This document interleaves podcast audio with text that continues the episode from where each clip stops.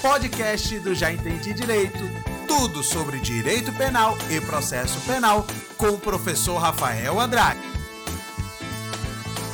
Culpa imprópria. Verifica-se quando o sujeito prevê e deseja o resultado. E aqui, ó, a doutrina vindo, né?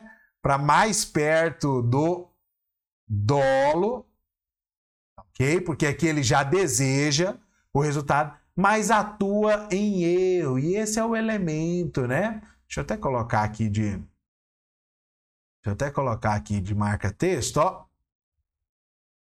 Esse é o elemento da culpa imprópria. Imprópria justamente porque não guarda os conceitos, né?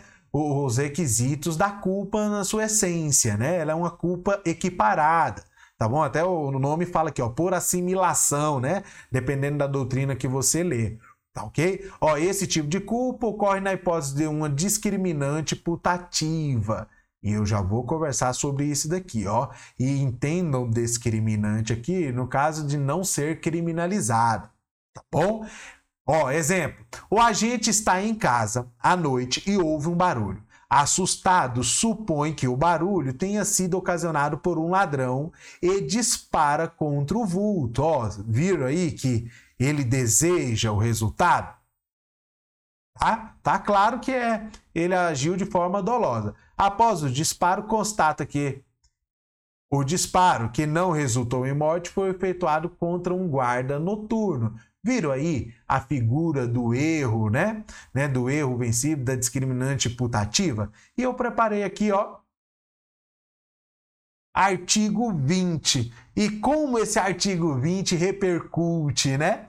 Como ele repercute aí no dia a dia. Teve uma situação aí é, envolvendo uma questão de estupro 2019, 2018, onde colocaram aí, né, na internet saiu um monte de coisas de estupro culposo, mas enfim, não era nada disso. Inclusive no meu canal do YouTube eu tenho a análise desse caso. Vou deixar no link aqui dessa aula também, se você tiver o interesse de ler. De, de assistir, muito bacana também. Não sei se você lembra, não vou falar o nome da vítima aqui para não expor mais ainda, apesar que era público, né? Foi público, teve situações nenhuma. Mas a tese foi uma questão de do artigo 20 aqui, erro sobre, né, algum elementar, né? Foi um caso de estupro de vulnerável na época e o autor alegou que não tinha como definir, identificar que ela que a vítima estava embriagada, né, a ponto de caracterizar aí a, a, a, a vulnerabilidade. Artigo 20 fala que desconhecendo o autor, né, não o desconhecimento da criminalização da, da conduta, mas de algum elementar do tipo, ele responde pelo crime, né, na forma culposa, se, obviamente, o crime prevê, tá ok? Mas enfim, clique no link aí, quem tiver interesse, tenho certeza que vai agregar aí para você, tá bom? Mas voltando aí, ó, no caso da, da, da culpa imprópria, o que, que nós precisamos observar? O artigo 20. O erro sobre elemento constitutivo do tipo, né? Ó. Deixa eu voltar. O que, que é o elemento constitutivo do tipo, né? É tudo aquilo que orbita o verbo núcleo. Crime de roubo, subtrair, é o verbo. Né? E quais são as elementares, elementos que constituem o crime ali? A ameaça, né? a violência, a coisa alheia, ok? Todas essas são questões que, né, elementares que orbitam, que constituem o crime, né? O estupro de vulnerável, 217A, constranger, né? E a vulnerabilidade ali são elementos constitutivos do crime, ok? Só para você se localizar aí, tá bom? Então, olha só. O erro sobre o elemento constitutivo tipo legal do crime exclui o dolo. E uma questão até lógica aqui, né, turma? O legislador falou o seguinte: olha, se o autor está sendo, foi denunciado, né, por estupro de vulnerável, porque a vítima estava embriagada, enfim, a capacidade de discernimento, de resistência reduzida, papapá. Ele comprova que não tinha como identificar a vulnerabilidade, que ele não fez uso dessa vulnerabilidade. A vítima não foi constrangida, que é lá o verbo do 213, né, do estupro, ela foi voluntariamente. No, estupro vulnerável, a anuência não é considerada, bacana. Mas se ele comprova que ele não tinha conhecimento da vulnerabilidade dela, não faz sentido ele responder pelo crime né, na forma intencional, e sim na forma culposa. Esse foi o raciocínio do legislador aqui no artigo, no artigo 20. Né? Mesma coisa, o indivíduo que está numa boate aí, numa balada, papapá, papapá, e dançando e beleza, sai com uma menina que conheceu lá dentro, né, de 16 anos. Aí comprova, enfim, o biotipo da menina não aparenta ter 16 anos, né? É, comprova que a menina apresentou identidade falsa, estava em um local, né? O, conte o contexto fático, concreto ali do crime tudo indica que ele não tinha como saber, não tinha conhecimento, porque tudo indicava que ela era maior, papapá, mas 16 anos, não, desculpa, menor de 14, né, turma? Né, que é o vulnerável lá do artigo 217. Okay? Não tinha como saber. Tá? Exclui a, o dolo do crime, não exclui a tipicidade, exclui o dolo. Ok? E ele é, é, vai responder por crime culposo se previsto. Ó, tá aí. Estupro, né? Nenhum dos estupros comporta a forma culposa. Ó, se prevista. Excluiu o dolo aqui. Ele vai responder por crime culposo se o crime comportar. Se o crime não comportar, ele é, ó, absolvido.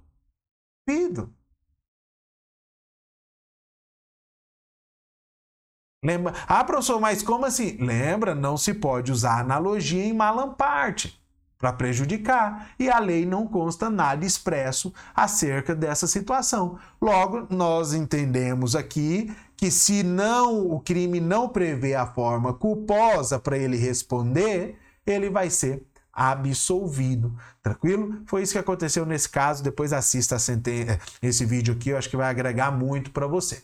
Então, essa é a culpa é, imprópria. É quando aqueles crimes que admite a forma culposa, o autor comete um crime por desconhecer, né? Ou uma discriminante putativa, ou uma. Uh, é, um, um erro, né? É, ele acaba cometendo o crime mesmo que na forma dolosa, tá? Aí o parágrafo primeiro aqui coloca a hipótese, ó, das discriminantes putativas. É isento de pena quem por erro justificado, né? O exemplo que eu dei ali anteriormente, tá? Da pessoa que ouve um barulho, enfim, tá bom? É justificado pelas circunstâncias e mais uma vez, ó, turma, aquilo Direito penal não se resolve por atacado, é preciso analisar ponto a ponto, circunstância a circunstância de cada caso, tranquilo? Então esse erro precisa ser guardar a relação ali, né, ser verossímil com o contexto fático, tá? Supõe a situação de fato, se existisse, tornaria a ação legítima não há, tá ok? Aqui nós já vamos ali para o artigo 23, eu acho que eu coloquei ali, tá bom? Eu coloquei ali e eu já é, esclareço para você. Mas a discriminante putativa aqui é quando ele acha que estava. Tá? Ele entende pelo contexto que estava agindo de forma legítima, tá bom? É a mesma coisa da legítima defesa putativa, já vou mostrar aqui para vocês. Ó. Não há isenção de pena quando o erro derive de culpa e o fato é punível como crime culposo, tá? Que é ali o caput do artigo 20, né? Ó, ele não vai ser isento de pena, não vai ser isento de pena se o crime comportar a forma culposa, porque, né, vai se ele praticou mediante dolo, ele vai responder né, na modalidade culposa, ó, infiel obediência, aqui, ó, o que diz o caput do 20. Tranquilo? Né? O, a redação é um pouco travada, mas você pode ver, vou até colocar de outra cor, outra cor aqui, ó, que esses pontos se interligam. Ó, não há isenção de pena quando o erro deriva de culpa e o fato é punível com crime culposo. Aqui guarda relação com essa parte aqui, ó. Tranquilo? Beleza? Tá? Aí eu coloco aqui, ó, as discriminantes, né? Um exercício lá das excludentes de licitude. Artigo 23. Não há crime quando a gente pratica o fato em estado de necessidade, legítima defesa, estrito cumprimento do dever legal ou no exercício regular, tá ok? Se ele age em uma dessas quatro hipóteses aqui, tá? Ó, aqui no inciso 3 nós temos duas hipóteses, tá ok? E essas hipóteses se confirmam, exclui a ilicitude, ele é isento de pena.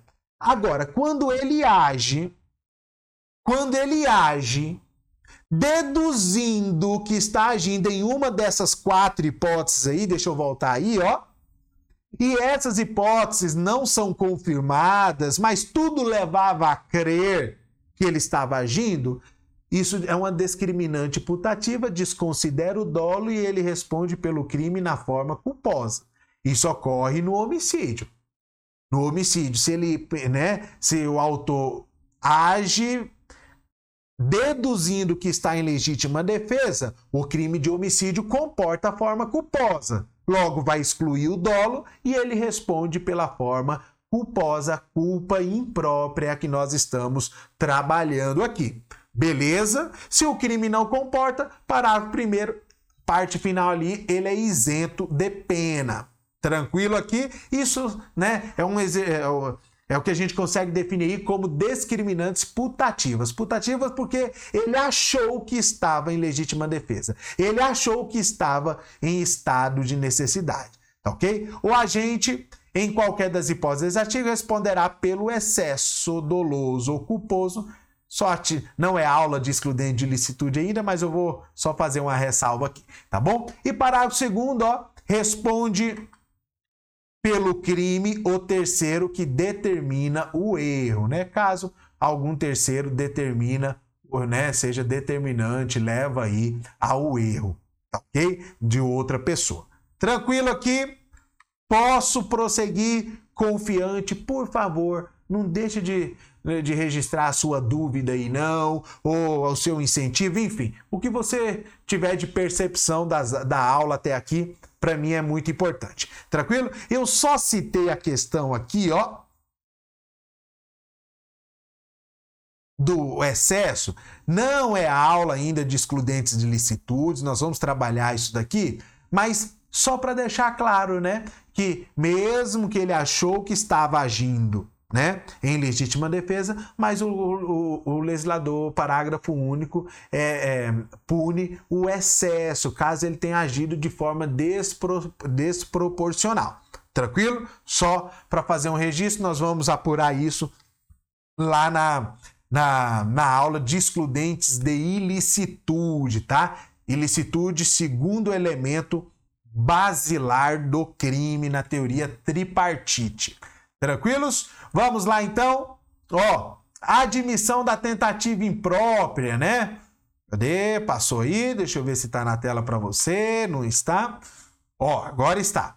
Na culpa imprópria, o agente que atuou com dolo responde por tentativa de crime culposo. No entanto, devido a questões de política criminal, ele é punido a título de culpa, porque entende-se isso como culpa, tá? Na hora de equiparar ali, né, a, a, a o dolo, né, por ele achar que estava, desconsidera o dolo e ele responde, né, na forma de, de culpa. Nesse caso, o juiz deverá aplicar a pena do crime culposo, diminuída de 1 um a 2 terços, de acordo com o que dispõe o parágrafo 20, para, artigo 20, parágrafo 1, segunda parte do CP. Mas olha só, uma questão aqui, deixa eu até apagar, só para ficar mais evidente aí. O parágrafo primeiro é extremamente importante porque nós temos duas hipóteses aqui.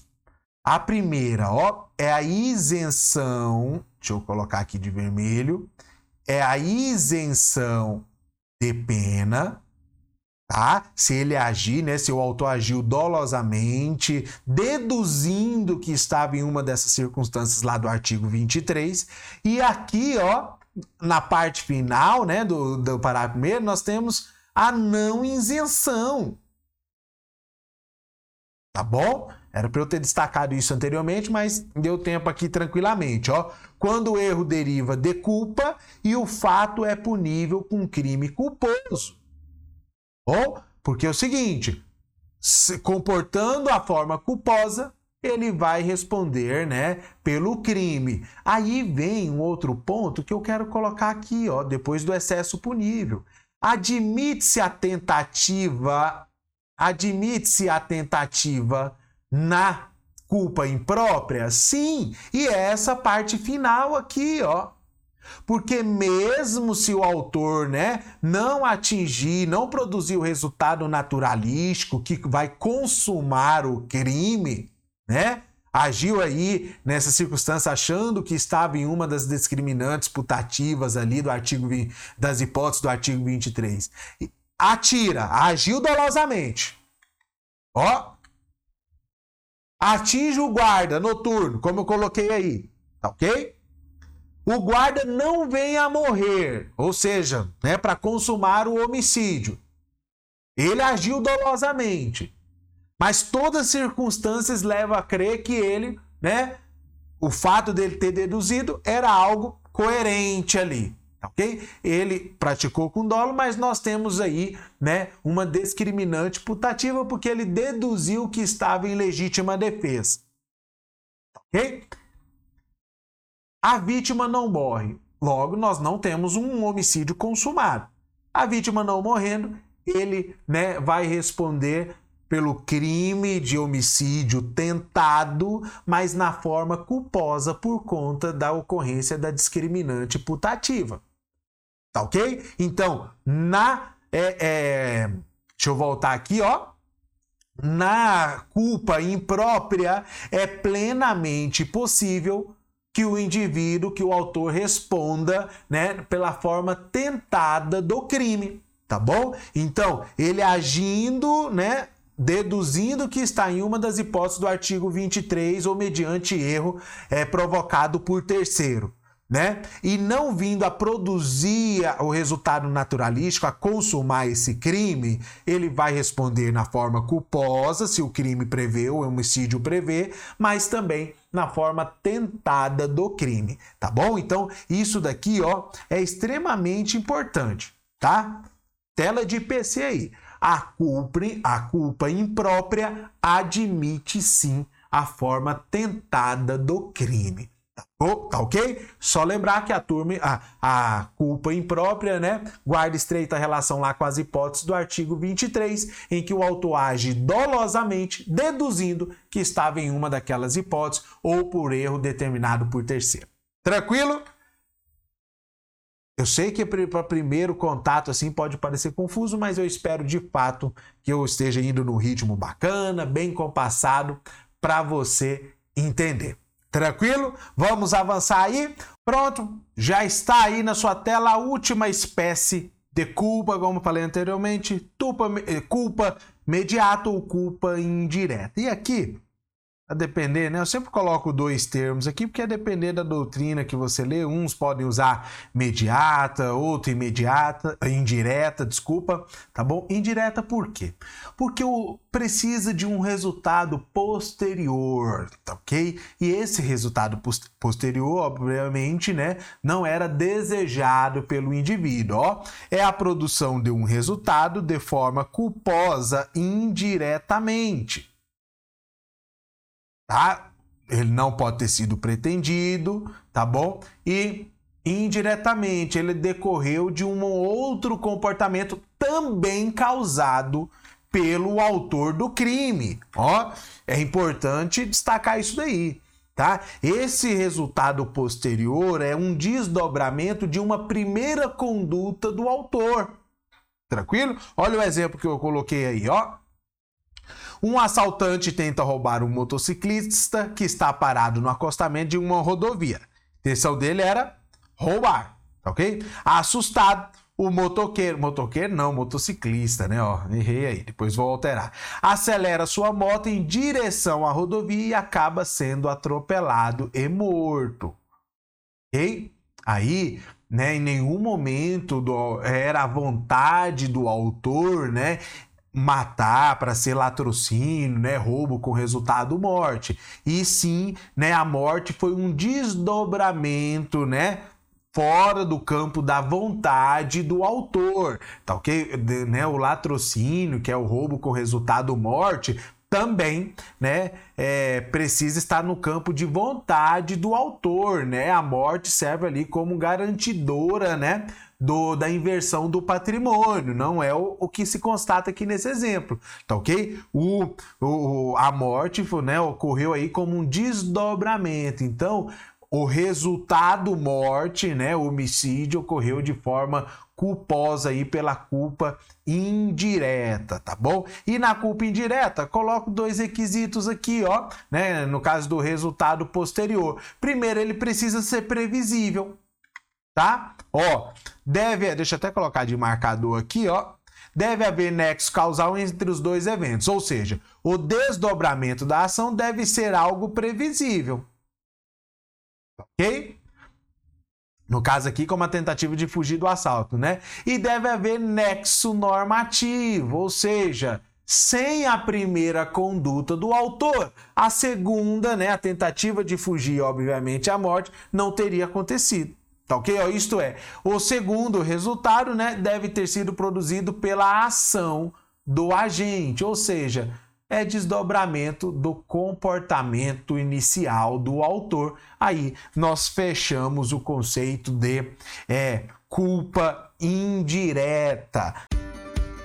Foi muito bom ter a sua companhia até aqui. Espero de verdade que o conteúdo desse podcast sirva para o seu projeto de estudos para nós continuarmos o nosso contato. Espero você lá nas minhas redes sociais: canal do YouTube, Instagram, Facebook e grupo de Telegram. É só digitar aí, já entendi direito, que você vai me encontrar. Forte abraço e até a próxima!